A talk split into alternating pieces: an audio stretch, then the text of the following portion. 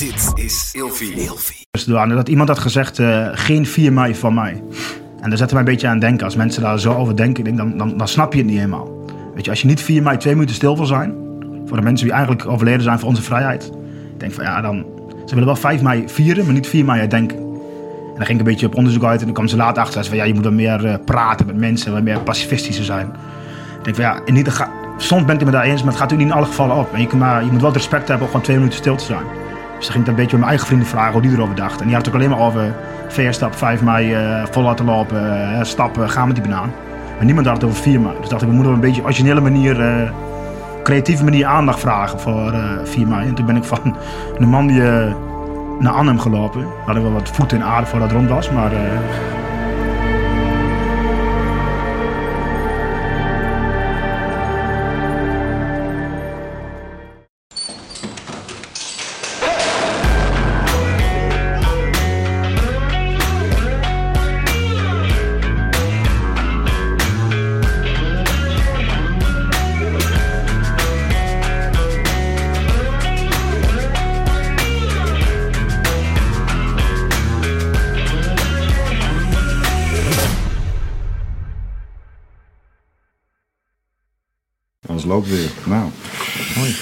Ik heb Zo, daar zijn we. deze maar eens even aangetrokken.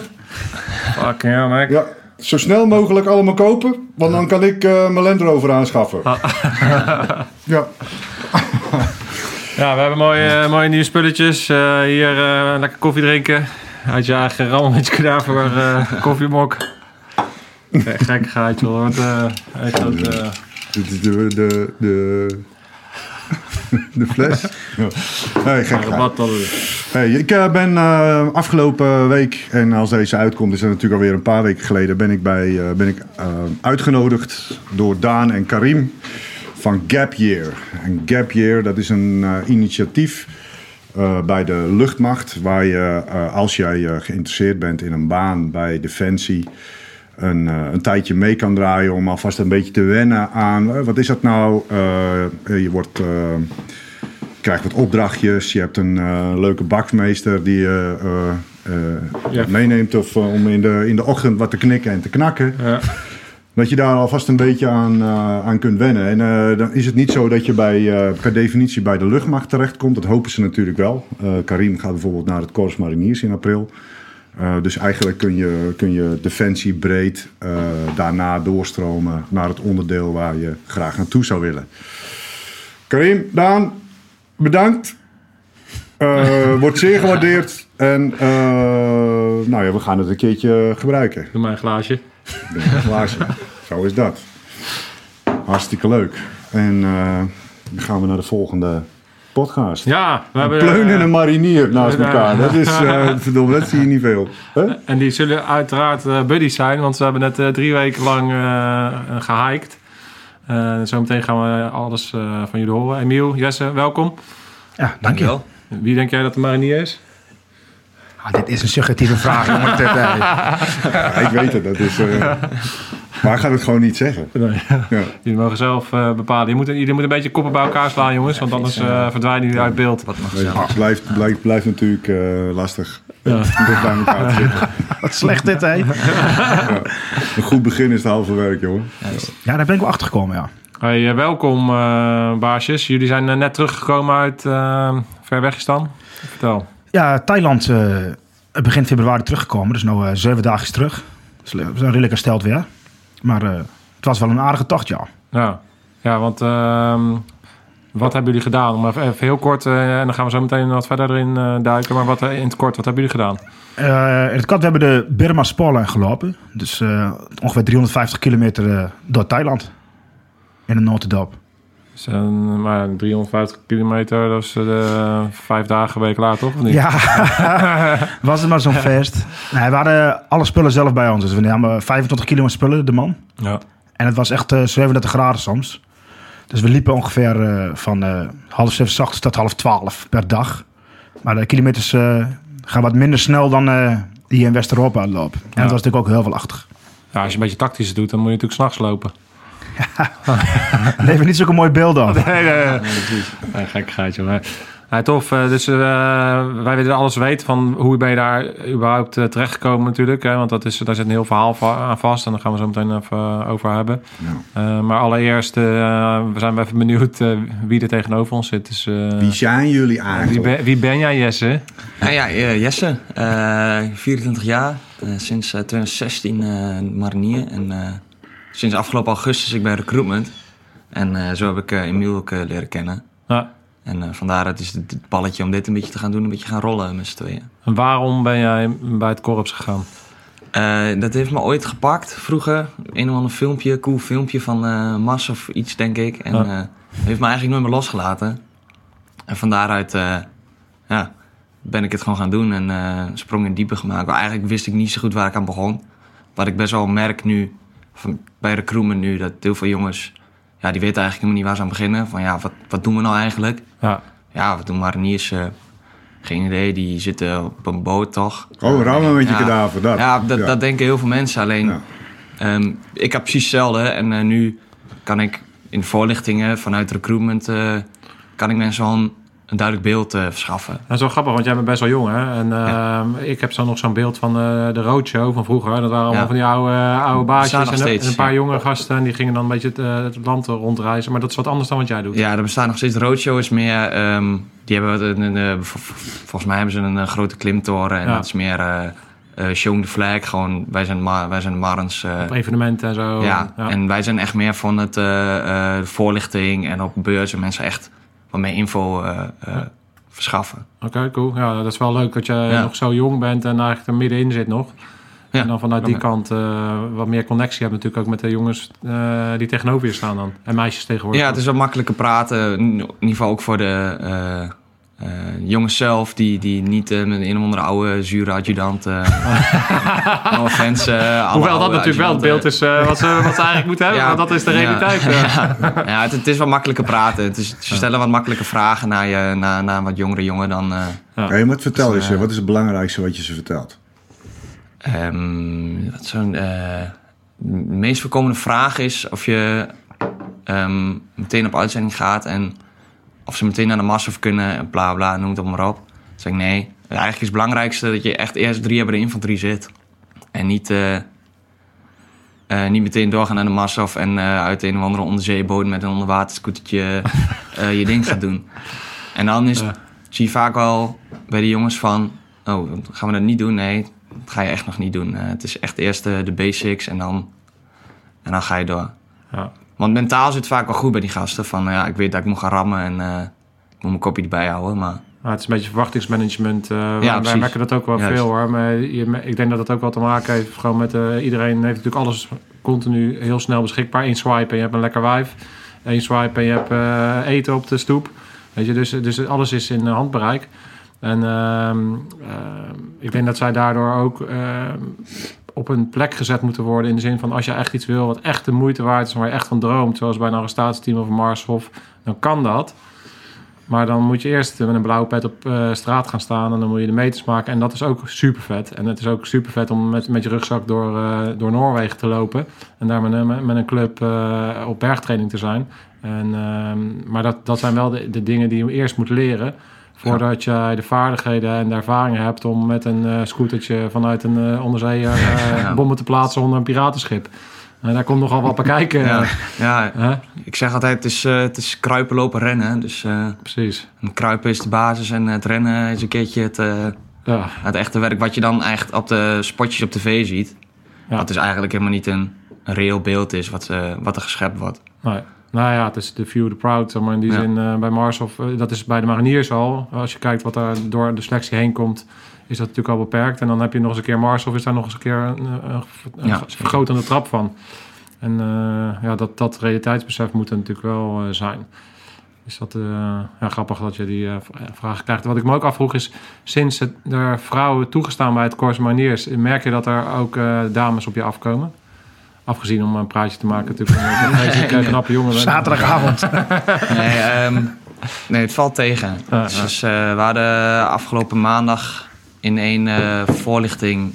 zou er één vrouw komen van de 30 man. Maar het is niet komen opdagen. Verder hebben we er volgens mij uh, fitheidstesten, nemen wij ook af. Weinig, die kon niet vinden waarschijnlijk. Weinig, weinig, weinig vrouwen. Nee, maar ja, goed. Ja.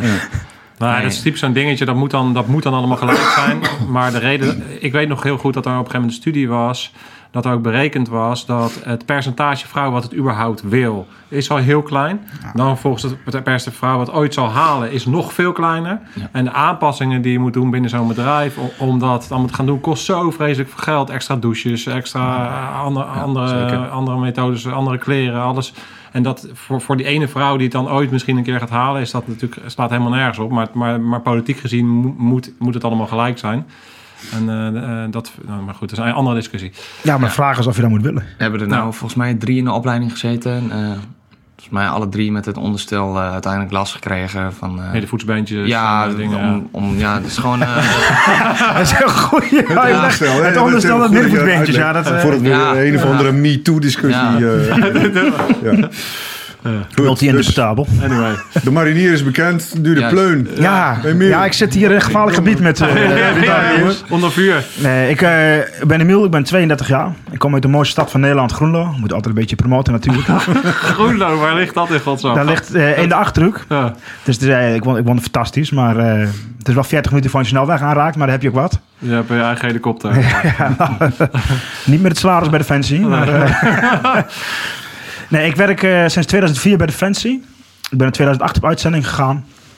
Ik heb verschillende dingen gedaan. Wel Waar veel heb je gezeten 2008? Ik ben ook in uh, Oerisgan. Ja, Afghanistan. Dan hebben we samen daar gezeten. Uh, ja, april tot augustus. Serieus? We hebben, we hebben, ja, ik ben in april ook uh, daar gezeten, dus dan hebben we elkaar. Uh, ja, ik zat bij het uh, OMLT. Ik ook. Ja, schiet mij maar lek. Ja. ja, ik zat bij, bij HQ, met, maar daar zat ook Francesco Wessels, die luchtambule. Ik weet niet ja. of je die kent. Die zat daar. En we waren een van de luchtmacht. En en, en een uh, kolonel van de genie. En jullie gingen die fops af. Ja, waar, ik heb op, uh, uh, hoe heet het, um, Worsley Worsley en Keiber. En, en Keiber en, en toen op het laatst nog in de Belucci Fly. Ik ben even de naam kwijt. Kourous, denk ik. Die, ja, ja, die werd gebouwd toen. Ja, ja. Toen was net klaar. Ja, dat is wel ja, bizar. Ja. Grappig. Ja. Ook nog eens bij hetzelfde clubje, hetzelfde... Ja. Ja, ja, die wel iets... grappig. Ik, je weet niet wat fucking Groenlo ligt. maar jullie hebben wel elkaar bijna aangeraakt. Ja, ja. dat is wel... Uh, Heel bijzonder dit. Heb je een mooie tijd gehad, hè? Ja, ik heb een hele goede tijd gehad. Ook wel van mijn, van mijn eigen ontwikkeling. En uh, je, je wordt er wel snel volwassen in de positieve zin, uh, vond ik. Ja, je, bent heel veel, je moet wel veel dingen regelen. Het is allemaal minder luxe dan in Nederland. Het is allemaal... Ja, en, hoe oud was jij toen? Uh, begin 20. Ja, 2008 is, uh, voor, dat is 12 jaar geleden. Dat was ik 20 jaar. Ik ben, ja. ik ben jarig geweest. Je werd 21 daar. Zo, ja. Dat was best wel een, uh, het was een aardige job, zeg maar, die we daar te doen hadden. Ja, ja zeker. Ja. Ja, daarom heb ik ook wel veel geleerd. Ja. Ik had fijne collega's waar ik uh, mee omging. Ik was de rechterhand van Champion van Lugenbuul. Ja. Die nu voor NOC-NSF werkt, die uh, high performance trainer. En dat was wel gewoon interessant hoe hij dingen aanpakte. En mensen trainen en opleiden. En, uh, even 10 centimeter, centimeter van je kin afhalen. Ja, ja, zo, ja top. ik klopt met de champion onder je, nee, uh, ja. wat, wat, wat is het, mee, het, het, bijzonderste wat je hebt geleerd, zeg maar? Als je, kan je dat... Uh... Ja, kijk, als ik het... Voor, uh, je haalt je een beetje je eigen sterke en zwakke punten eruit. Ik ben, zoals we, kwam ik later op de militaire school ook achter, dat ik best wel goed ben. Wij noemen dat uit het zadel regeren. Dus als er wat verandert, kan ik het best wel makkelijk oplossen. Maar doordat ik dat weet, doe ik in de voorbereiding dingen minder goed. Oh ja. Omdat ik weet, ik las het straks toch wel op, dus dat komt wel goed. Maar als je jezelf een beetje dwingt om in de voorbereiding meer te doen, en hebben we ook met, met de tocht waar we het ook over hebben gehad, wel dingen aangepast, dan is het uiteindelijk een stuk makkelijker. En dan haal je ook een beter resultaat. Ja. ja. en daar ben ik daar wel echt achter gekomen. Want je moet wel echt dingen vooruit plannen en meer gaan doen. En in plaats van gewoon s ochtends opkomen dagen en dan zo uit de mouw schudden. Ja, dat deden die Ana's ook. Dus wat dat betreft, uh, ja. meteen buddies. ja. ja, dat was uh, bijzonder, uh, de Ana's. ja, die waren bijzonder, ja. ja. Ja, dat is grappig dat je dat zegt. Want dat is volgens mij waar heel veel mensen mee worstelen. Heel veel bedrijven ook. Dat, dat, dat men zich te weinig realiseert dat alle oplossingen aan het begin uh, zitten. En neem niet weg dat je onderweg tegen onverwachte dingen aan kan lopen. Maar hoe beter je voorbereid bent aan het begin, hoe makkelijk je het onderweg oplost. Ja, nee, zeker. Ik heb ook vaak wel mijn nurse gestart, ook wel in de militaire opleiding en zo daarmee. En dan kom je er wel achter dat het toch wel handig is dat je in de voorbereiding even iets meer gas moet geven. Dan haal je een veel beter eindproduct. En je voorkomt veel problemen. Ja. Maar, maar, maar aan de andere kant, uh, je kracht is dan wel dat je een uh, bepaalde mate hebt van ehm, reageren op de situatie zoals die is. Dus dat, dat kan natuurlijk heel uh, nuttig zijn, omdat de situatie, je kan nog plannen wat je wil, maar het eerste, bij het eerste schot gaat elk plan vaak de, de deur uit. Ja. En dan heb je wel mensen nodig die. Uh... Heerlijk reclame. Pas op water. Pas gewoon water in. Ja dan heb je wel mensen nodig die, eh, die dan kunnen schakelen en, en, en kunnen zien wat er dan nodig is. Dus daar ben je dan daar ben je als een vis in het, in, uh, in het Nee, ja, ik ben wel met je eens. Kijk, elk plan is goed dat je de stadstreep over gaat. En dan uh, gebeuren er allemaal dingen. Maar als je natuurlijk... Kijk, ik zat, ik zat op de militaire school en dan moest ik een bevel geven. Dat was echt een matig bevel. En ik had bijvoorbeeld geen waypoints aangegeven waar je loopt. Dus je zegt je bent van punt A, punt B. En dan, en dan gebeurde er wat. Dus mijn plaatsvanger was gewond. En dan moet je het hele verhaal. Maar dan moet je bijvoorbeeld een helikopter inroepen voor het, voor het scenario. Maar als je niet zegt waar je bent ja, dan moet je dus die kaart pakken, coördinaat prikken. Kost ook veel meer tijd. Ja. Toen was ik in de voorbereiding gewoon had gezegd van... Hé, hey, 500 meter tussen punt Alpha en Bravo, ja. Nee, dan ga je fokken. Dat, is, uh, dat kost levens. Ja, ja, ja precies. En dat, zo word je natuurlijk wel met... En dat doen ze natuurlijk met opzet. Ja. Want ze weten ook wel waar ik op een gegeven moment sterk en slecht in ben. En zijn jullie ook in Gravenvoer geweest voor de voorbereiding toen uh, opwerken? Nee, ik ben niet in Gravenvoer geweest. Oh. Nee, vooral, vooral veel in Nederland. En Oeriskan Integration was ook in Nederland toen. Oh. Ja, we liggen een beetje ook aan welke eenheid je meer ging. Want ik was eigenlijk bij de 45ste in instantie. Ja. En jullie hebben geen FOPS, uh, niet op de FOPS gezeten, alleen maar vanuit TK dan of zo? Ja, in principe vanuit TK, maar deden, op een gegeven moment deden wij FOPS ondersteunen, want jullie eh, als Martens best wel druk kregen met het aantal FOPS wat er waren. Ja. Ze namen ook FOPS over en namens patrouilles over en zo, dat deden we wel. Maar verder deden we veel op het aankamp zelf. Ja. ja, want bij ons werd het inderdaad, in het begin was het nog met zes man teams en op een gegeven moment was het nog maar met z'n vieren dat we op die FOPS zaten. Ja. Dus we met vier man... Uh, zieltje alleen met, met een paar van die ANA's die in beveiliging waren. Ja, dat uh, is bijzonder denk ik, ja. Ja, mooi. Ja, tof dat je dat hebt gedaan. Een mooie ervaring, denk ik. En, ja. En, en uh, hoe ben je dan uiteindelijk bij de recruitment uh, terechtgekomen? Ja, kijk, ik werd wat ouder. Ik ben naar de militaire school gegaan. Dat is een van de dingen wat ik wou, wou doen. Ik denk, ik wil een leidinggevende opleiding doen. En ik heb er echt veel geleerd.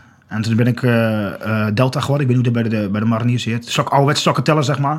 De logistiekeling. Oh ja. Dus ik vond dat, wel, dat vind ik echt, echt fijn. Want je best veel vrijheid in een, binnen een eenheid.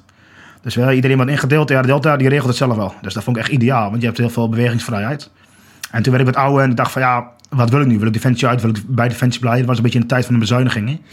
En daar had je een gesprek met je functietoewijzer. Ja.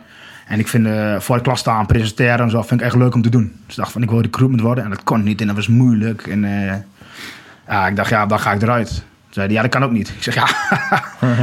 Oké, dan wordt het recruitment. Toen heb ik uiteindelijk gesolliciteerd en toen kwam er een functie vrij. En nu ben ik uh, recruitment gaan doen omdat het iets makkelijker is met uh, thuis, iets met thuis bent. En, uh, dus dat vind ik wel fijn aan Defensie, dat je onder drie tot vijf jaar een beetje keuze kan maken. En je ja. een beetje baseren op je eigen levensfase. Ja, ja dat, is, dat, is, dat is wel gaaf. Ja. Nou, tof. En, zo, uh, zo gezegd, zo gedaan. Uh, recruitment ingegaan. En hoe is dan, ja, hoe ben je in godsnaam in, in een Beermaat terechtgekomen?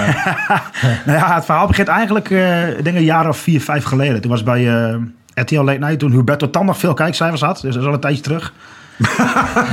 sorry, Umberto. Ja, sorry. No offense. maar toen kwam er daar, uh, hadden ze altijd die social media berichtjes tussendoor. En dat iemand had gezegd, uh, geen 4 mei van mij. En daar zette mij een beetje aan denken. Als mensen daar zo over denken, dan, dan, dan snap je het niet helemaal. Weet je, als je niet 4 mei twee minuten stil wil zijn... voor de mensen die eigenlijk overleden zijn voor onze vrijheid... ik denk van ja, dan... Ze willen wel 5 mei vieren, maar niet 4 mei denken. En dan ging ik een beetje op onderzoek uit en dan kwam ze later achter. van ja, je moet dan meer uh, praten met mensen, wat meer pacifistischer zijn. Ik denk van ja, in ieder geval, soms ben ik het me daar eens, maar het gaat natuurlijk niet in alle gevallen op. Maar je, maar je moet wel het respect hebben om gewoon twee minuten stil te zijn. Dus dan ging ik een beetje mijn eigen vrienden vragen hoe die erover dachten. En die had het ook alleen maar over veerstap, 5 mei, uh, vol laten lopen, uh, stappen, gaan met die banaan. Maar niemand had het over 4 mei. Dus dacht ik, we moeten op een beetje originele manier, uh, creatieve manier aandacht vragen voor 4 mei. En toen ben ik van een man die naar Arnhem gelopen. We hadden wel wat voet in aarde voordat het rond was, maar... Uh, dat is een mooie uh, voet in de aarde. Ja, ja hele goede woordspeling. Een paar, voeten in de aarde. Ja, een paar voeten in de aarde. Ja. In principe van uh, Omaha Beach naar de John Frostbrug in Arnhem. Ja. En het heeft best wel veel media-aandacht gekregen van de kranten, NOS op 3, interviews, dat soort zaken. En dan komt het verhaal natuurlijk wel goed uit. En dan bereiken de jeugd ook een beetje via de social media. Ja. waarom vind jij dat 4 mei gevierd moet worden? En waarom raakt... Herdacht moet worden. Herdacht. Sorry, herdacht moet worden. En waarom raakt het je zo als mensen letterlijk zeggen van... hey, uh, 4 mei uh, herdenken, uh, zoek het uit, maar vieren, dat uh, vinden we fijn. Ja, ik vind 4 mei wel belangrijk, want het... Kijk, wij vergeten wel een beetje dat wij in vrijheid leven in Nederland. Dat elke, Noordwest-Europa, het is allemaal hartstikke goed. Het is allemaal hartstikke veilig. Maar de mensen moeten wel begrijpen dat de wereld wel redelijk instabiel is op uh, heel veel plekken. Kijk, en dan gaan wel mensen daarheen, uh, vroeger en, uh, en nu ook nog. En die overlijden op plekken in de, in de naam van de vrijheid eigenlijk, vanuit ons Nederlands perspectief. En ja, je kunt voor of tegen een missie zijn of tegen een inzet. Daar heb ik ook geen enkel probleem mee. Maar respecteer in ieder geval de mensen die overleden zijn. Of je nou voor of tegen een, een persoon bent. En ik denk van ja, als je niet twee minuten stil kan zijn op 4 mei of een minuut. Ja, dan denk ik van ja, kom op jongens, we hebben het over. Als je dat besef niet hebt. Als, je dat, als we dat gaan verwateren, dan is het eigenlijk het hek van de dam. En dan doen we het helemaal niet meer. Ja. Dus dat is een beetje de gedachte achter. Want 5 mei vinden ze allemaal prima. We willen gaan met die banaan en feest en weet ik het allemaal. Maar ik denk, ja, dan moet je ook de andere kant doen. Ja, besef je even uh, wie daarvoor gestorven zijn. Dat jij op je festival dat je lekker biertje kan drinken en in het zonnetje achter de dames aan kan. Ja, dat is het. Ja, uh, als je 60 jaar of 70 jaar eerder was geboren, dan was je, had je leven er heel anders uitgezien. Ja, maar je moet je wel voorstellen. Kijk, mensen zijn gewoon in principe dat strand opgerend. Hetzelfde als jij nu ergens in uh, Zuidoost-Azië het strand oprent, blind. Dat je niet weet uh, hoe lang je weg bent, waarvoor. waarvoor wel, maar niet. Weet je, dat soort dingen. Die doen het wel voor een ander die ze niet kennen. En ook, die mensen waren voor alle afkomsten, alle geloven, alle religies. Blank, zwart, dat maakt niet uit. Die doet het voor de mensheid tegen het kwaad, zeg maar. Ja. In, in, in, uh, in hun geval van de jaren 40. Ja. Dus dan denk ik van, ja, kom op man.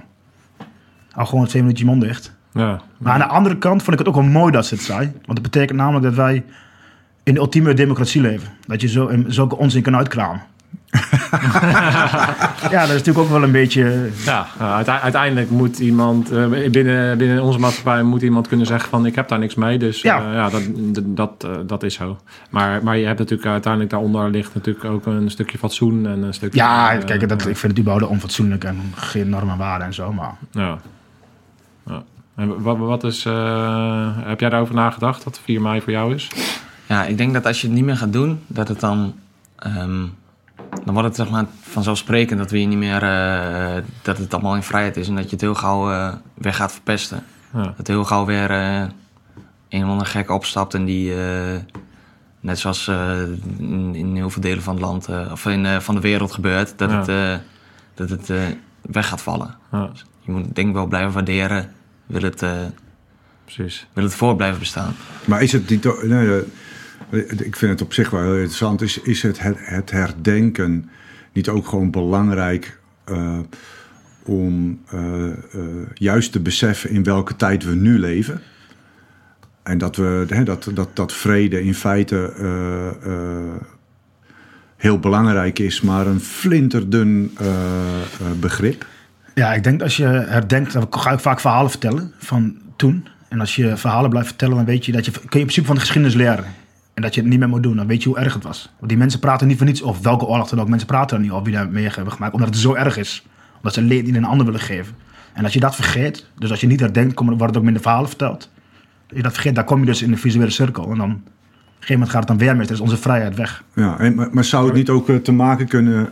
Uh, hebben dat zeg maar de generatie die de Tweede Wereldoorlog hebben meegemaakt en daarin hè, eh, zelfs geparticipeerd hebben, dat die generatie uh, ons langzaam ontvalt. Hè. Dus, uh, ja, en, en, dat, dat wij nu hè, de, de volgende generatie uh, doorgaat. Ik bedoel, er zijn in duizend jaar geleden ook verschrikkelijke oorlogen geweest. En 2000 jaar geleden ook. En die kun je allemaal wel terugvinden in de geschiedenisboeken. Maar we zijn er nou niet heel erg mee bezig dat dat langzaam aan het vervagen is. Nou, dat is ook educatie. Hè? Dus mensen weten het ook niet. Nee, precies. zijn ook onwetend. Als je, dan, ja. je hoort wel eens dat mensen, zeker de school in de rand staat, dat ze dat onderwerp niet meer aansnijden. Want hun trekken vaak alles in het heden. Dus dan zeggen ze van ja, we hebben, we hebben het ook niet over de, over de Palestijnen. Weet je, dan krijg je die hele eeuwige discussie, terwijl je uiteindelijk los van elkaar moet zien. Ja. Dus als je het maar in, in de Tweede Wereldoorlog hebben ook mensen uit India gevochten of uit uh, alle Afrikaanse landen, weet je wel. Het is, het is heel multi, eigenlijk is het heel multicultureel, helaas eigenlijk.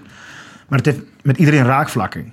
Dus als je mensen uh, educatie geeft en uitlegt waarom, hoe en wat, dan is er ook meer acceptatie onderling. Ja, ja dus, dus dat, en dat, dat doe jij. En jullie. Hè? Dus, ja. uh, want jij bent dat gaan doen en vervolgens krijgt het aandacht doordat het opgepikt wordt. En uh, zie jij wat voor, een, uh, wat voor een effect heeft dat? Wat, wat, wat, wat heb je meegemaakt? En, en. Ja, ja, na de, eerst toch, na de toch van de man hier, zeg maar. We hebben heel veel media gehad. Dus van NOS, Libelle, Telegraaf, AD. Het hele, van de landelijke media tot lokale media. En je merkte dat scholen je benaderden, bedrijven. Uh, ik heb een documentaire gemaakt voor studenten in Groningen over pelgrimstochten. Daar de vijf onderwerpen, daar was ik er één van. Het komt in, de, in lesboeken. Dus op het MBO komt het straks in lesboeken op het, het vak burgerschap. Tegenwoordig, vroeger was de maatschappij. Ja. En dan komt die, wordt die hele tocht zeg maar, verteld wat ik gelopen heb. En dan gaat het niet om mij, maar het gaat wel om de, oh, om de gedachte. En dan weten mensen natuurlijk wel het verhaal. Uiteindelijk heb je het verhaal. en dan, wat tegenwoordig de jeugd wel doet, is dan meteen googlen. ik heb dit gehoord, zoeken. Dus de snelheid naar informatie is natuurlijk wel groot. Ja. Ja, want ik weet nog, uh, de dingen die indruk maken, ook als je op school zit, zijn juist verhalen die een beetje leven. Dus, dus de, de ik, ik, weet dat ik geschiedenis altijd heel leuk vond, omdat, daar, omdat ik daar gevoel bij had. En, en die verhalen vertellen is heel belangrijk. Dus als, gewoon als iemand zegt, ja, ik ben van Normandië naar Arnhem gelopen, denk je, ja, ja, leuk. Maar als je het verhaal gaat vertellen en wat je daar allemaal bent meegemaakt en wat de geschiedenis is geweest op de plekken. Uh, want hoe ziet het dan uit? Hoe, hoe komt dat in zo'n boek? Ja, in principe uh, aan de hand van de, van de tocht die ik gelopen heb. Ik heb niet alleen Eerste Wereldoorlog dingen gedaan. Ik ben bijvoorbeeld ook langs Ieper geweest. Ja. Ik doe elk jaar een herdenking. Dat is, echt bijzonder. Als je iemand ergens heen wil gaan, moet je kunnen Ieper gaan. Ook met je kinderen. Dat is echt belangrijk. En dan als je die verhalen vertelt, van wat is daar gebeurd? Waarom ben je daar langs gelopen? Uh, wat is er gebeurd bij John Frostbrug? Wat is er gebeurd bij Pegasus Race? Wat is er gebeurd bij Omaha Beach? En dan vertel je verhalen. En hun vertellen de verhalen aan de hand van mijn uh, tocht. Dat is het concept zoals het er nu ligt. Ja, gaaf. En dan heb je natuurlijk alle mooie, mooie oorlogsverhalen, maar verhalen over de geschiedenis. En indrukwekkende, ja, indrukwekkende verhalen, als is het goede woord. Ja. ja. En dan gaan mensen het ook zelf onderzoeken. Kijk, als je er geen interesse in hebt, en die mensen heb je natuurlijk ook, maar ik denk wel dat je een grotere groep bereikt dan dat je alleen specifiek uh, wat vragen gaat stellen aan mensen. Ja. Ja, nou, je ziet wat. Uh, ja. ik, vind, ik vind het heel gaaf dat je dus gewoon een idee hebt. Je wordt getriggerd door iets. Vervolgens ga, ga je er iets mee doen. En je dan vervolgens ook merkt dat je daar daadwerkelijk verschil mee maakt. En, uh, en je dus uiteindelijk ervoor zorgt dat het gewoon in, in boeken terechtkomt. En, en, en je dus ja. uh, jonge kids iets aanbiedt om daar daadwerkelijk een verandering in te, in, in te brengen. En dus dat vind ik ja, super. Weet je, je kan er iets van vinden dat mensen niet herdenken. Dan kan je op social media zeggen, hey, kutlui, jullie moeten wel herdenken. Ja. dat is wat de meeste mensen doen. ja, maar, ja, maar zo is het wel. Of je, of je kan zeggen van, hey, ik, uh, ik voer hier iets bij. Ik vind het kut. Ik vind het vervelend. Ik, ik vind het rot. Dat, uh, want ik ben zelf in Afghanistan geweest. Ik heb gevoeld uh, hoe belangrijk vrijheid is. En ik ga er wat mee doen. En daadwerkelijk een verandering brengen. Dat kan je ook doen. En dat, ja. ik heb daar uh, onwijs veel bewondering voor. Dus uh, tof dat je dat uh, zo... Maar het was wel interessant, want toen die eerste tocht... Hè, ik denk dat je vrij bent in West-Europa. Maar ik wou in, in militaire tenue lopen. Mhm. Maar dat kon dus gewoon niet, in verband met veiligheid. Dus omdat, toen was IS, ze waren bang voor aanslagen en dat soort zaken. Dus ik kan ik aangeven hoe fragiel de vrijheid is. Ik kon, kon niet eens in militaire tenue in Frankrijk en België lopen. Dus dat is eigenlijk wel... Mensen denken dat, dat, dat het heel ver weg is. Maar ook helaas in dit geval dan IS binnen West-Europa is het gewoon aanwezig. Ja. Dat was ook net na de aanslagen, toch? In uh, Parijs. Ja, vorig jaar april. Ik kwam 4 mei kwam ik aan op de brug in uh, Arnhem. Ik heb er een maandje opgelopen, iets minder. En, en, ja, ja, het is sowieso... uh, ja. rustig aangedaan. ja, we hebben de tijd, hè. Het gaat niet om de, het gaat niet om de kilometers, hè. het gaat om het uiteindelijke doel. Het lopen is een middel. En, en, en, ja. Pleun. Hoe, hoe, ben je, hoe, hoe, is dan uiteindelijk uh, toch naar uh, Burma ontstaan? Ja, de, nou, de tocht naar Burma is eigenlijk ontstaan doordat ik een uh, vervolg wil geven aan de tocht naar Mandië. Want we hebben best veel aandacht gekregen. En ik dacht, hey, ik heb alle nummers van al die journalisten die me gebeld en geappt hebben. Ik denk, ik app hun gewoon weer maar plat. En dan heb ik veel media-aandacht. Ik heb vrienden die in de social media zitten. Die zeiden van, hey, je moet hier aan denken. Misschien moet je een Instagram maken. Kun je meer mensen bereiken. Dus een beetje mensen gaan benaderen. Toen dacht ik van, ja, dan moet wel het plan tot uitvoering komen. Want ja, naar Burma gaan is ook maar zoiets. Of naar Thailand gaan eigenlijk is het. Ze hebben even het, uh, het, verhaal opgezocht, hoe de geschiedenis is. Want het is een beetje een vergeten verhaal natuurlijk voor, uh, voor veel mensen. Ja, kan je misschien is het handig om zo even te vertellen wat daar dan überhaupt ja. gebeurd is. En, uh... Ja, kijk, in grote lijnen was natuurlijk Japan had de Tweede Wereldoorlog. En die in Zuidoost-Azië. Maar die verloor de macht over het water aan de Britten. Dus dachten we moeten een alternatieve manier vinden om naar Burma te gaan. Om troepen en mensen aan bevoorrading aan te leveren. Want ze worden naar India gegaan. Ja. Dat was het plan de campagne. En toen dachten we, we moeten een spoorlijn maken. En hebben ze een spoorlijn uh, ja, in principe gemaakt dwars door de jungle. Dwars door het gebergte, door Burma heen. Ah, en daar hadden ze gewoon, natuurlijk gewoon personeel voor nodig. En hebben ze gewoon alle krijgsgevangenen voor gebruikt. En heel veel uh, lokale mensen. Er zijn bijna 4000 Nederlanders overleden. Dat was echt, echt uh, erbarmelijk. Het was echt bizar daar wat daar gebeurde. Ja, het is echt überhaupt. Het gewoon... Ja, om, omstandigheden natuurlijk in die jungle. En, en de manier en de omstandigheden waaronder ze moesten werken. En... Ja, er waren, er waren mensen die hadden op een gegeven moment de klerenrotten van hun lichaam af. En hadden ze geen schoenen meer. Hadden ze hond, meer dan 100 dagen regen. En dan 18 uur per dag werken. En dan een uur heen en een uur terug. Dus ze sliepen 4 uur. Uur wandelen, 18 uur werken, uur terug. 4 uur slapen. Totdat je eigenlijk uh, overleed. Daar kwam het eigenlijk om neer. Of uh, bevrijd werd. Uh, uiteindelijk, ja. uiteindelijk. Ja, dan Moet, je, moet je even bij stilstaan. Hè? Dat, er, dat, want, hoeveel mensen zijn er totaal overleden? 100, of 80.000, 200.000 of wat denk ik. En daarvan zijn dus 4000 Nederlanders. En dan moet je even voorstellen als je 5 mei op je festivaletje staat in Amsterdam, Spaarnwoude. En je kijkt om je heen. Dat gewoon heel dat fucking festival, iedereen die daar staat, is daar gewoon overleden. Ja, maar het, ik denk wat, wat, wat heel belangrijk is, is dat dat we ons moeten realiseren waar mensen toe in staat zijn hè, aan beide kanten. Ja, ja zeker. Uh, dat is heel belangrijk. Dus uh, uh, kennelijk zijn bepaalde belangen voor een groep mensen zo hoog dat ze onmenselijke situaties creëren waar heel veel mensen bij sterven. Ja, Puur om een spoorlijn aan te leggen of om whatever. En dat er dus ook mensen zijn die daar tegen gevochten hebben. Om ervoor te zorgen dat dat stopt. Dat dat weer naar, naar, naar, naar een ander niveau gaat. Waarin we op een fatsoenlijke manier met elkaar om kunnen gaan. Dat, die hebben het gewoon letterlijk niet gepikt. En hebben daardoor het leven gelaten. Ja, nee, zeker. Dat is waar je aan moet denken, ja, via mij. Het was natuurlijk pure kwaad daar. Als je ja. die mensen daar was echt, er zat geen grantje fatsoen meer in. In ieder geval 99,9% van de mensen daar niet. En dat is eigenlijk wel bizar. Dat je zo met je medemensen om kan gaan, ondanks dat ze een andere achtergrond hebben. Ja. Omdat ze een andere nationaliteit hebben, weet je wel. Als je dat eigenlijk nu in perspectief bekijkt, is dat natuurlijk bizar. Dat is krankzinnig, ja. En er zijn nog verhalen dat, zeg maar, de Japanners die voelden aan dat, uh, dat de bevrijding zou komen. Of in ieder geval dat de oorlog klaar zou zijn. En een dag voordat het, uh, in principe de oorlog klaar zou zijn, dan zijn er nog een paar duizend Nederlanders gewoon nog even in elkaar gerost. En uh, gewoon ja, puur van gewoon agressie eruit laten. En ja. gewoon slaan ze nog maar even één keer in elkaar, van morgen is het afgelopen. Dus zo, uh, zo ging het eraan toe uh, toen. Ja, bizar. Ja. En dus... Uh, dat, uh, hoe, lang, hoe, lang is dat uh, trail, zeg maar? Want, ja, het, het hele, is, is, die spoorlijn er nog bijvoorbeeld? Ja, het, het, het, hele traject is eigenlijk 450 kilometer. Mm -hmm. Om erbij. Het, de eerste 120 zijn er nog, is gewoon nog in gebruik. En uh, daarna is het er niet meer, omdat het natuurlijk geen commerciële waarde meer heeft. Natuurlijk, het, is ook, het is ook mooi om te zien dat een gebruikers hebben er wat goeds van gedaan. Ja. Het, uh, het, is nu nog van uh, dus ongeveer 60 kilometer ten westen van Bangkok. En 100 kilometer naar het noorden. Daar loopt een enkel spoor. En daar zijn jullie ook begonnen met de tocht? Ja, wij zijn in Bangpong begonnen met de tocht. En we zouden in principe lopen tot aan de grens. Want in Burma is het natuurlijk een dictatuur. En dan kunnen we mooi de metafoor maken tussen vrijheid en geen vrijheid. Als je inpast nou ja. naar de andere kant. Min, minder in ieder geval. Ja. Dus dat is wel op zich wel... Uh, dat was het idee erachter. En hoe ben jij aangehaakt? Kan je eens vertellen hoe dat uh, avontuur voor jou gestart is? Ja, wij kwamen elkaar tegen op een, uh, op een banenmarkt. Natuurlijk gewoon vanuit de recruitment. en hij vertelde me dat verhaal. En ik zei, ja, als je in het vervolg nog een keer zoiets... Ik vind het mooie initiatieven. Dan wil ik wel mee. Ben ik wel bereid om mijn eigen vliegtickets, et cetera, allemaal te betalen. En dat, daar heb ik wel oren naar. En toen belde Emiel mee op en die zegt... Uh, ja, iemand kan niet meer. Uh, wil jij mee? Jij wilde toch... Uh, jij wilde mee? Nou, en zo is het balletje gaan rollen. En uiteindelijk ben ik twee weken later ben ik ingevlogen en... Gaaf. Ja, ja, jij moet natuurlijk iemand hebben om tegenaan te houden drie weken lang. Ja, hij had, een, hij, ja. hij had ook een pak ezel nodig. Ja, dus, ja, ja, ja, denk, ik kan beter de fitte baas meenemen maar iemand van de luchtmacht. Ja. Wordt ieder van de luchtmacht geboren, sorry jongens. Een capje hier. Ik heb je hartstikke leuk. Ja, dus hij heeft jou eh, flink omgehangen. Hoeveel eh, bepakking hadden jullie dan bij? Uh... Nou, met uh, water en alles erbij. 25 kilo ongeveer allebei. Oké. Okay. Zoiets. Ja. Je hebt ook cameraapparatuur, drone, uh, dat soort zaken. Ja. ja, want jullie hebben ook een eigen YouTube-kanaal, hè?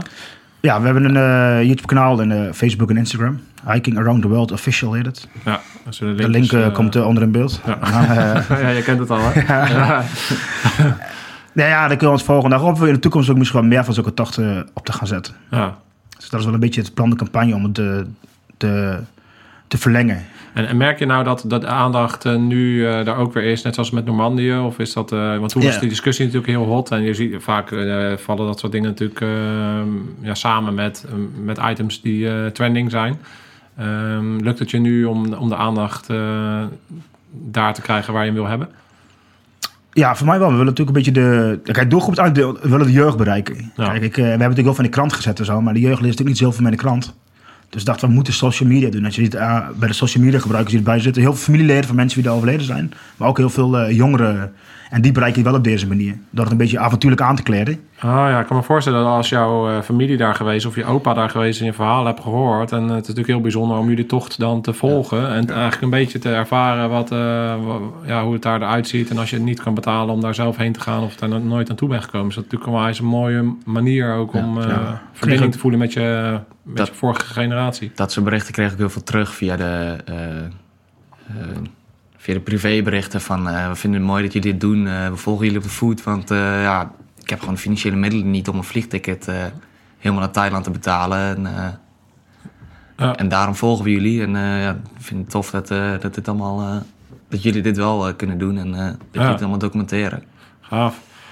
En, en, en, tijdens die tocht, ehm, hoe, ja, hoe, neem ons ons mee met de dagelijkse gang van zaken en wat, wat heb je dan allemaal meegemaakt? Nou ja, ik begon eigenlijk uh, in Phuket. En dat was voor... Uh, ah, ja, Phuket, natuurlijk. Het was... Uh, ik had wel bekenden, hebben we nog gekend. Ja, daar hebben we, hebben kerst gevierd. Na twee weken dacht ik van, oh ja, ik moet nog lopen. ja, nou ja, het was wel tien dagen. Geld, hoor. Toen hebben we kerst de oude nieuw gevierd. En, en Jesse kwam 2 januari binnen. En dan moesten we meteen naar de ambassadeur. Ik had, we hadden de ambassadeur, de ambassade geappt of gemaild. Van, nee, dit gaan we doen. En toen zei hij, wanneer komen jullie? Eh, volgend jaar augustus ergens. Ik zeg, nou, morgen gaan we weg. Dit is het plan de campagne. Had hij ons meteen uitgenodigd. Dus dat was wel mooi. We konden bij de ambassadeur gesprek. Die heeft later nog eh, een dag meegelopen. Oh, gaaf. En zo, ja, dat was super mooi. Toen heb ik natuurlijk ook gedeeld binnen de, de, mensen die in Thailand wonen, de Nederlanders, op hun uh, social media kanalen. En zo bereik je natuurlijk steeds meer mensen. En toen zijn we met de, met de taxi naar het beginpunt gegaan, Bampong. En vanaf daar zijn we gaan, gaan lopen. En dan vooruit plannen elke keer waar je wil gaan slapen. Dus of een hotel of bij ja, soms, soms was het op papier een hotel, maar sliepen mensen ergens in de schuur. Dat was ook prima, maar als je maar kan, uh, kan snurken. Ja. En zo hebben we de route een beetje, een beetje uitgezet. We waren iets te overambitieus de eerste dag. We dachten van, hè, we doen uh, lang halen snel thuis. We beginnen met een klikje of 30. Dan komt dat wel goed. Alleen, we gingen heel langzaam lopen. Een beetje met de drone hoeren, een beetje filmen. Het werd heel snel 37 eh, graden. Ja, en dan gaat de snelheid er echt wel af. Dan ga je van 5 naar 4 naar bijna 3 km per uur. Ja. En dan wordt de dag wel lang. Dus uh, toen waren we wel blij dat we in het hotel aankwamen. Ik weet nog dat het hotel de Chill House heette. Dus, Lekker. ja, heerlijk. Uh. Dus dat was echt perfect. Dat was de, eerste dag. Lekker thuis, een massage. Ja. Maar dan is het een redelijk ontspannen tochtje.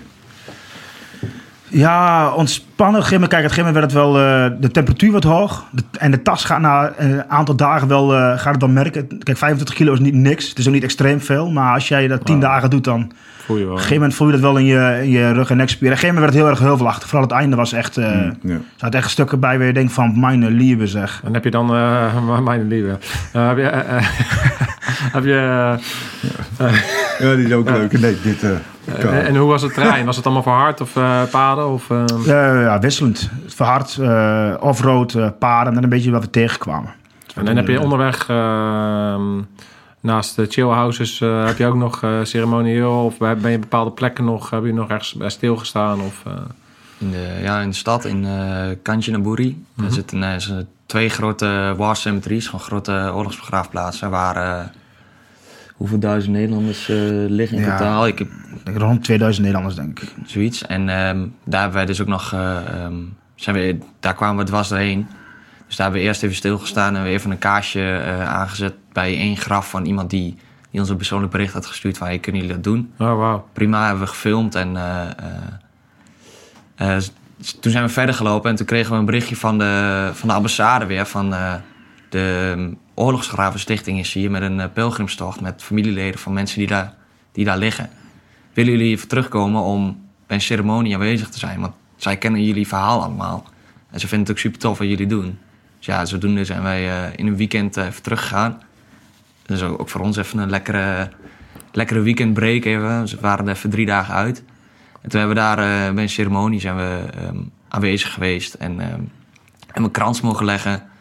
En een beetje verhalen uitwisselen met die mensen die daar, die daar waren. Dus familieleden van... Wat voor nationaliteit was dat? Wat voor mensen waren dat? Uh, Nederlanders en er was een uh, Indonesische man en vrouw die waren er. Maar verder allemaal Nederlanders. Oh, ja. die, de, die er waren, ja. Oh, bijzonder. Ja, ja. en dan, dan zie je ook nog wel dat mensen nog wel emotioneel worden bij de, bij de graven zelf. Ondanks dat... dat 75 jaar geleden is. Juist, dat het al zo lang geleden is, maar dat het nog wel dat het nog wel leeft binnen die families. van, nou ja, opa ligt hier nog wel. ja. Snap ik ook wel. Ik bedoel, ja, het is... Het is ehm, dat, ja, dat zit zo dat, dat gaat in families werkt dat zo door. Ja, ja dus hetgene wat daar afgespeeld heeft en in de opvoeding en, en de tijden daarna zie je dat het gewoon is, een aantal generaties later nog gewoon en nog steeds gevoerd wordt. Dat, dat zie ik wel, wel meer om me heen. Ja.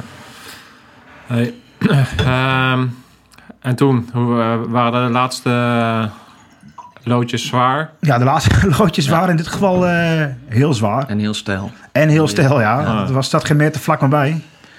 Het ging echt letterlijk stijl omhoog en naar beneden en omhoog. Op een gegeven moment moet je dan ook op je, op je eigen tempo gaan lopen. Dus we spraken soms af over twee of drie klikken, dan wachten op elkaar. Ja. Dan kun je je eigen tempo omhoog lopen. En als je langzaam of sneller moet lopen, dan is dat heel irritant. Ja. Als je uh, wandelt. Maar de laatste dagen, uh, iemand, iedereen stopt ook gewoon. Van, uh, is er wat, moeten we de auto meenemen? Is er wat aan de hand? Ja. mensen begrepen niet helemaal wat we deden. ja, ja. En zeker ook, maar ook in het begin. Als je in het begin zegt, waar ga je heen? En je zegt, je gaat naar Burma. dan kijken ze, dan zeggen, dat is meer dan 300 kilometer. En dat begrepen ze dan niet. En dachten ze dat we helemaal gek waren.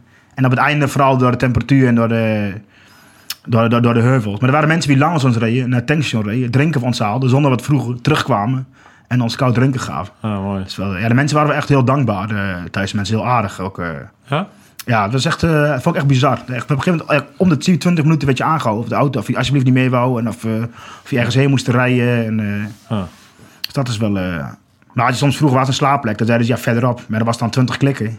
Maar met de auto is dat natuurlijk niet zo ver. als je verderop 20 klikken en als je er al 20 op zit, dan is 20 wel ver. Ja. Wij bedoelen eigenlijk binnen een straal van 5 als het kan. het liefst uh, 100 meter. Ja, ja, soms zat je wel. Uh, en uh, hoe, hoe was het tussen jullie? Want waren jullie even goede loper? Ging het een beetje gelijk op? Of we hadden de ene, de ene dag zwaar en de andere moesten ja, moest elkaar er wel doorheen trekken? Of? Ja, we gingen wel, wel redelijk denken. Het wisselde wel. En uh, in de heuvels ging meneer hier uh, als de brandweer vandaag. Ja, ja, het scheelt natuurlijk 10 kilo. kilo. Ja, inderdaad. Uh, nee, maar blij dat je 10 zegt. 10 in, het, in het gezicht, denk ik. Waar ik dan nieuwsgierig naar ben, is hoe, hoe, hoe heb je hierop voorbereid? Ja, dat is wel mooi, want ik had... Uh, oh, ja, want als we dan hebben over... niet. Nee, ja, nou, dit is precies dus het antwoord. Want voor ik naar de man die ging, ging naar de, naar de spotspier. Ik zeg, hoe moeten we dit doen? Hij zei, ja, eigenlijk moet je gewoon lopen met je kut. ik zeg, ja, oké, dat is wel redelijk uh, duidelijk. Dat is wel zo, wat soort van trainingsschema. En dan, maar ik train altijd in mijn eigen tijd. Dus ik ging dan uh, bijvoorbeeld vijf of vier uur s'nachts weg. En dan ging ik wandelen, kwam ik half zeven op de kazerne en begon de werkdag. En dan deed ik dat smiddags ook weer teruglopen naar huis. Alleen, op gaat er zoveel tijd in zitten. En daar heb ik best goed voorbereid. En dan was een man die, daar had ik eigenlijk nergens last van. Ik kreeg een week drie pas de eerste blaar. Dus ik dacht van, ik ga naar Thailand. Ja, trainen. Hè. Het ging vorige keer ook prima. Ik ga niet meer... Uh, want trainen is ook, laten we ook zeggen, trainen is ook gewoon saai. Ik vind de Achterhoek hartstikke mooi. Maar om vier uur s'nachts langs een weiland te lopen, daar ben je niet heel enthousiast van. Dus ik dacht van, ja, dan ga ik ook ja, trainen. Ik heb die spanningsturner gemaild. Hij zei, ja, je weet het plan van de vorige keer. Hij zei, op een gegeven moment is er ook geen training meer aan. Weet je wat, het is zo lang. Dus ja, toen eh, ben ik maar gegaan. En toen hadden we na dag één had ik al een, een knoepert van een blaar. ja, en dat is daar wat vochtiger. Ja. beweegt wat meer in je schoen. Ja, ja, precies. Maar je weet, je, je, weet dat er dan maar één ding is wat je redt. Juist. Ja. Dat is uh, rammen met je kadaver. Rammen met je kadaver, dat is eigenlijk wel wat het is. Soms als je in je eigen bubbel van pijn loopt, moet je gewoon uh, doorgaan. Ja. En, en ik maak van mezelf maakte ik de afstanden altijd korter. Dus als je nog 20 moest, denk jij over 5 even pauze. Ja. Over 200 meter is de bocht. En dan 200 meter. Dan, ja, dat deed je ook altijd, hè? Ja. Op een gegeven moment ging ik zelfs tellen in mijn hoofd. Ik tel, ik tel gewoon tot 1000. Hè, dan moet ik bij die bocht zijn. Nou, dan was je een halverwege, denk ik, oké, nog een keer 1000. En dan uiteindelijk kom je er wel. Uiteindelijk was het wel uh, mentaal soms wat slopender dan uh, fysiek. Want ja. Uh, ja. ja. dat was gewoon een, een lange rechte weg van 15 klik. En ja, wat kom je tegen? Een paar auto's die, die scheren met 120 langs je op. En dat, dat was het wat we wel tegenkwamen ongeveer. Ja. Ja, maar, maar, maar, maar, volgens mij kun je ook dat in je voorbereiding kun je dat meenemen. Hè? Als je dus, want ik, ik sla er even op aan, omdat je begint met je verhaal van nou, wat waren mijn valkuilen? ik was heel goed in het oplossen on the job super kwaliteit. Maar mijn winst zit hem in de voorbereiding. En uh, als je dan over die Bummer spoorlijn praat, dan denk ik van pik. Je bent gewoon erin gedoken en, uh, en, en, je komt er daarachter van ja, ik wil binnen vijf klikken wil ik ergens kunnen snurken. ja, maar kijk, kijk je kunt, je kunt, ja, dat is gedeeltelijk waar, maar ik heb natuurlijk wel uh, alles met social media geregeld, de kaarten geregeld, contact gehad met de ambassade, met mensen daar wie daar woonden. Dus de voorbereiding en als er wat zou, wat zou gebeuren, waar moet je heen, dat soort zaken. Dat zou ik eerder laten liggen. Eerder zou ik gewoon een vliegticket boeken, ik begin te wandelen Ziel Schipstrand. Dus dat voor mij is dat wel zo'n grote winst. En dan het voorbereiding technisch was vooral ook uh, tijdtechnisch en ook... Uh, ja. ik dacht van, weet je, vorige ging het ook goed. Ja, en dan is elk goed plan sneuveld bij het eerste contact. Dus zodra je je eerste poot op die spoorlijn hebt gezet, dan weet je al, die wordt helemaal niks. ja. ik dacht wel na dag in, hoor, er worden lange drie weken met je grote mond. Maar uh, ja, goede zaak, man. En jij, was jij, heb jij uh, anders voorbereid? Een beetje?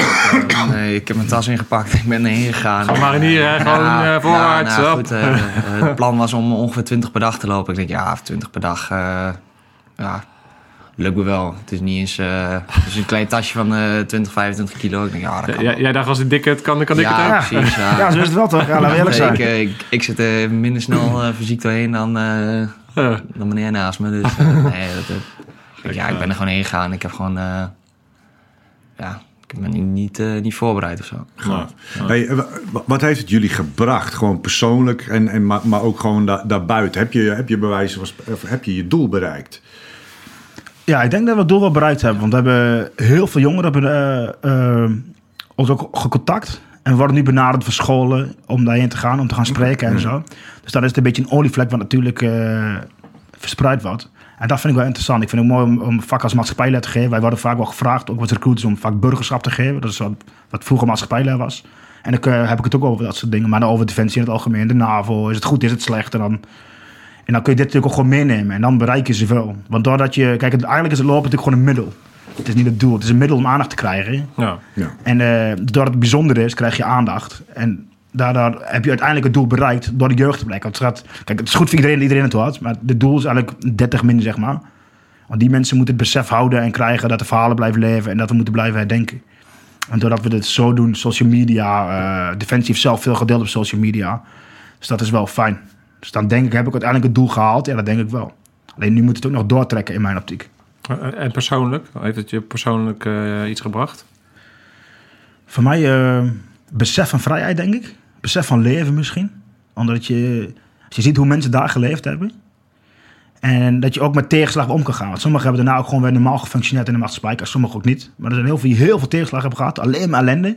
Voor een jaar lang. En daarna wel gewoon helemaal normaal uh, gefunctioneerd in de maatschappij. En dat je dan soms kijkt hoe mensen hier klagen. Want het regent en het is file en het is allemaal ellende. Ik denk van ja, je kunt ook even door de, door de zure appel heen bijten. En dan verder gaan in het doel wat jij persoonlijk in je leven hebt. Mooi. Een goede volzin, ja. hè? Ja, en, en, en, en, jullie zitten nu uh, binnen Defensie, uh, zijn jullie verantwoordelijk voor uh, het recruteren van, van, van, mensen. Mm -hmm. gebruik je het, deze ervaring ook in je recruitment? Ik wel. Ja, ik ben nu, hij doet, ik, je kunt het wel terugkoppelen aan en dat soort dingen. Ook dat dit soort dingen mogelijk zijn om te überhaupt te doen, maar ook gewoon waarom we het doen en wat de achterliggende gedachte van Defensie is. Dus je kunt het gebruiken voor eh, in de, in de, in de, in de vorm van vrede en veiligheid, uh, stabilisatie in de wereld, uh, dat soort zaken. Daar heeft dit natuurlijk indirect ook mee te maken. Ja. En zo kun je het aan elkaar koppelen. Ja, en het besef een beetje overbrengen van waar doe je het uiteindelijk voor? waarom gaan mensen bij Defensie? Uh, waarom gaan mensen bij Defensie? Ja, dat, wat ik in het begin al zei. De coole filmpjes, uh, onderwaterscootertje uit ja, een dat is, uh, dat, Maar dat, dat, zie je in de bioscoop ook. Ja. Maar dat is het dus niet. Nou wat ja, is het dan wel? Waar doe je het uiteindelijk voor? de, de, de, maatschappij, als we hem hier, zoals we hem hier zien, misschien wat beter maken... door daar wat stabieler te krijgen. Waar we op uitzending zitten. De mensen lopen wat te klagen over vluchtelingen hier binnen in Nederland. Maar ja, als, als je daar oplost, dan komen ze ook niet hierheen, want dan blijft het daar fijn. Dus, dus hier de maatschappij wat beter maken door daar uh, stabiel te krijgen. Ja, wat ik heel, uh, iets anders wat ik heel interessant vind is van als je iets in je hoofd hebt en als je vindt dat er iets moet gebeuren, dan kom je in actie. Ja, put je dan ga je iets doen. Dan ga je iets organiseren. Dan kom je met een idee, die ga je uitvoeren. En dat het onderweg niet altijd even lekker loopt, is niet het probleem. Ik ga het gewoon doen. En ik denk dat met name die skills, hè, als je het dan hebt over skills for life, die skills onder, die, die, die, die ondervind je dagelijks wanneer je bij uh, Defensie werkt. Nee, ik denk dat op dat gebied Defensie echt een fantastische werkgever hebben. Zeker als je jong bent. Ik zeg altijd wel, je moet op een gegeven moment wel een keuze gaan maken als je 25, 28 wordt. Wat je wil, wil je bij Defensie blijven, wil je eruit gaan? Kijk, dan moet je wel een keuze voor jezelf maken, want natuurlijk je levensfase verandert. Wil je carrière maken, er zitten ook nadelen aan het werk. Mhm. Zo is het nu eenmaal. Maar zeker in het begin van iedereen's uh, leven, werk, carrière denk ik dat Defensie, nou, nou het Kostmariniers is, of uh, de luchtmacht of de landmacht, whatever, is echt goed voor je eigen ontwikkeling. Behalve diploma's wat je eventueel kan halen, maar gewoon voor je eigen skillset om op te bouwen. Ja. Verantwoordelijkheidsbesef, doorzettingsvermogen, dat zaak heb je in later leven echt heel veel aan. Ja, die rugzak een beetje vullen. Ja, zou uh, militaire dienst weer terug moeten komen? Hoe denken jullie daarover? Nee, buiten de poen om uh, lijkt het me een nou, best wel een goed idee. Omdat de meeste jongeren van, de, van deze tijd. Uh, ik bedoel, ik was vijf jaar geleden ook uh, nog puber en uh, misschien ook nog wel een beetje een, een, een rotkind. Maar nee, Defensie heeft me wel een beetje volwassen gemaakt. Ik denk dat dat best wel kan bijdragen. Als, als, nu, als je nu weer terugvoert. De, de bedoel je militaire dienstplicht of überhaupt bijvoorbeeld sociale dienstplicht? Ik bijvoorbeeld ook invoeren. Want ik ben bijvoorbeeld tegen militaire dienstplicht. Maar ik vind wel, je kunt wel sociale dienstplicht doen. Je hebt natuurlijk ook landen waar als jij zoveel vrijwilligerswerk doet, dat je korting op je schoolboeken krijgt. En dat soort zaken. Dus je kunt, ook, je kunt het ook anders invullen. Want ik vind, moet je iedereen bij Defensie laten werken? Ja, weet niet, als iemand gewoon naar school gaat of zijn studie doet en dan kiest een ander carrièrepad, kan ook veel betekenen voor de maatschappij. Oh. Dus moet je, het, moet je terug laten komen, ja. Kijk, je kunt het wel aantrekkelijk maken. Wat we nu bijvoorbeeld doen, we hebben uh, studiedeals. Dus mensen kunnen gewoon gratis een, een HBO doen voordat ze bij Defensie werken. Dus een studiedeal uit in, je doet in de studie wat wij nodig hebben, bijvoorbeeld ICT'er en je wil naar de KMA, dus ligt in die verbindingsdienst. Dan ga je naar Defensie, dan krijg je een uh, gesprek en dan heb je gewoon vier jaar lang je volledige studie betaald. Je collegegeld, je boeken, alles behalve je reiskosten ja, in je studentenhuis dan en stappen. En daarna moet je dan vier tot zeven jaar, afhankelijk van wat, je doet bij Defensie werken. Maar dan heb je dus geen studieschuld en wel een fantastische uitdaging. Ja, dat zijn mooie. En, dat, en mocht je dan niet door de keuring komen, mocht je afgekeurd worden op uh, slechte knieën, ik noem maar wat, uh, had ze op de verkeerde plek, dan zegt Defensie: oké, dit dit verlies pakken wij gewoon uh, succes met je carrière, je verdere leven. Hm. Dat is ook wel van Ja. Dat is wel interessante dingen voor mensen. Nou, mooi. Hey, uh, even richting de, richting de afronden ben ik even benieuwd naar... Uh, jullie hebben dit nu allemaal gedaan. Uh, we gaan straks weer 4 mei vieren. hoe zien jullie deze 4 mei? En wat zijn de plannen voor de toekomst? Ik denk dat we 4 mei gaan herdenken. 5 mei gaan vieren. Dus ik denk, uh, ik zelf ga herdenken. Misschien dat ik nog ergens moet spreken. Dat is toch een beetje zit nog in de pijplijn. Ja. En dan uh, ga ik 5 mei gewoon uh, vieren. gaan we de stad in. En dan gaan we genieten van de geneugten van het leven, zeg maar. Ja. En dan, ja, dat moet ook gewoon gebeuren. Dus prima. Ja, zeker. Ja. Ik pleit er ook voor om 5 mei een nationale feestdag te maken. Ik begrijp niet dat wij dat niet hebben. Dat is de enige dag waar niet religieus of welke achtergrond te maken heeft. Het is letterlijk voor iedereen. De dag van de vrijheid, dat het geen vaste vrije dag is. Ja. Nou, bij deze eh, minister. Ja. ja. Als je kijkt, Rutte. 4 mei voor mij is ook uh, herdenken. Gewoon uh, in mijn eigen dorp, denk ik. Uh, waar het elk jaar gewoon georganiseerd wordt. En er liggen ook wat. Um, op de begraafplaats bij ons liggen ook wat um, Amerikaanse, Canadese um, vliegers. Die liggen begraven bij ons. Dus daar had een rondje langs gemaakt, bloemetje bijgelegd. En uh, ja. 5 mei uh, sta ik denk ik ook ergens met een biertje in mijn hand. Uh, ja, ja, dat denk ik wel. Wat tof. En hoe, hoe ga je dit, uh, dit project, want je hebt Hiking Around the World, dat is dan... Ja, ja, de bedoeling van Hiking Around the World is dat we in de toekomst meer van zulke tochten gaan maken. Je kunt natuurlijk de invasie van Italië naar Monte Cassino doen. En zo zijn er heel veel verhalen wat je kan volgen. En ook gewoon verder hele mooie hikes op wilde wereld. Ik hou zelf ook van hiken, privé. Dus dat komt er ook op. En zo proberen we een beetje aandacht te vragen voor uh, de gevallenen, in dit geval vanuit Nederland, uh, ja. en voor de vrijheid. Ja, mooi. En, en, blijven jullie samenwerken? Ga jij ook, uh, of blijft het meer jouw project en was dit voor dus jou inklikken? In, in, in, in het in principe het hoofddoel is, is het allemaal zijn project. En ja. wat mijn invulling gaat zijn, dat weet ik nog niet. Nee. Ligt ook zo aan mijn tijd en uh, wat ik allemaal nog uh, doe. En, kan doen bij de baas. En, ja, precies. Ja. Nou, het ligt ook gewoon aan, mij, aan mijn werk. Ik bedoel, ik heb een andere baas als Emiel. Dus ja. hij zegt, ja, sorry man, Oh, nou, even niet, dan, uh, ja, dan, uh, dan wordt het hem niet. En dan... Wel mooi dat jullie het uh, zo samen ja. kunnen doen. En was de klik goed genoeg dat jullie contact blijven houden? Of is het ja, blij dat jullie naar huis konden? En, het is klaar nu. nee, het was prima. Weet je, je komt allebei uit de Achterhoek. Dezelfde mentaliteit, dezelfde instelling. Dus dan, Zelfde taal. Zelfde taal, dat scheelt ook. Ja. het schijnt dat ik een accent heb, ik weet het niet. Maar, Hey, gaaf. Ik vond het mooi, uh, mooi verhaal, jongens. En uh, ik wens jullie uh, allebei onwijs veel succes. En ja, ik, ja, ik denk keep the spirit alive. Ik ja, denk dat het ja, belangrijk is. Een belangrijke taak, met name omdat je vier jaar geleden detecteert dat er iets aan de hand is in het land. En dat pik je niet. En daardoor zet je iets op. En dat is gewoon voorwaarts gaan. Voorwaartse mindset, rammen met je kadaver. om iets goeds te doen. En goed te zijn voor, uh, voor je omgeving en goed te zijn voor, uh, voor dit land. En ik denk dat het heel belangrijk is dat iedereen uh, in Nederland, onafhankelijk van waar je vandaan komt of wat je achtergrond is, het van enorm belang is dat er één moment is per jaar waarin we gezamenlijk, misschien zelfs hand in hand, herdenken dat we hier in, op deze plek aarde in vrijheid kunnen leven. En dat we dat koesteren om het de volgende dag ieder op zijn eigen manier maximaal te vieren. Ik denk dat dat uh, de perfecte woorden zijn om af te sluiten. Juist. Ik wil jullie bedanken voor de tijd en uh, dit platform. Cheers, mate. Anytime. Anders gezegd. Ja, nog ja. wat, hè? Ja, ik heb nog wat voor jullie. Want nee. ik, toch van een man die hebben we natuurlijk gelopen. Dus Wacht, we hebben nog een, uh, een shirtje. En je prikt hem aan de muur. Maar wat er eigenlijk op staat is eigenlijk uh, waar het waarvoor we doen. Dus uh, lest we forget. Ja, Betekent, op dat wij niet vergeten.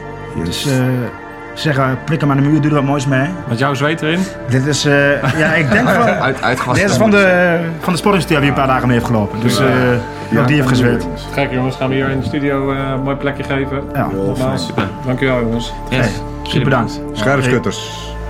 Uit. Ik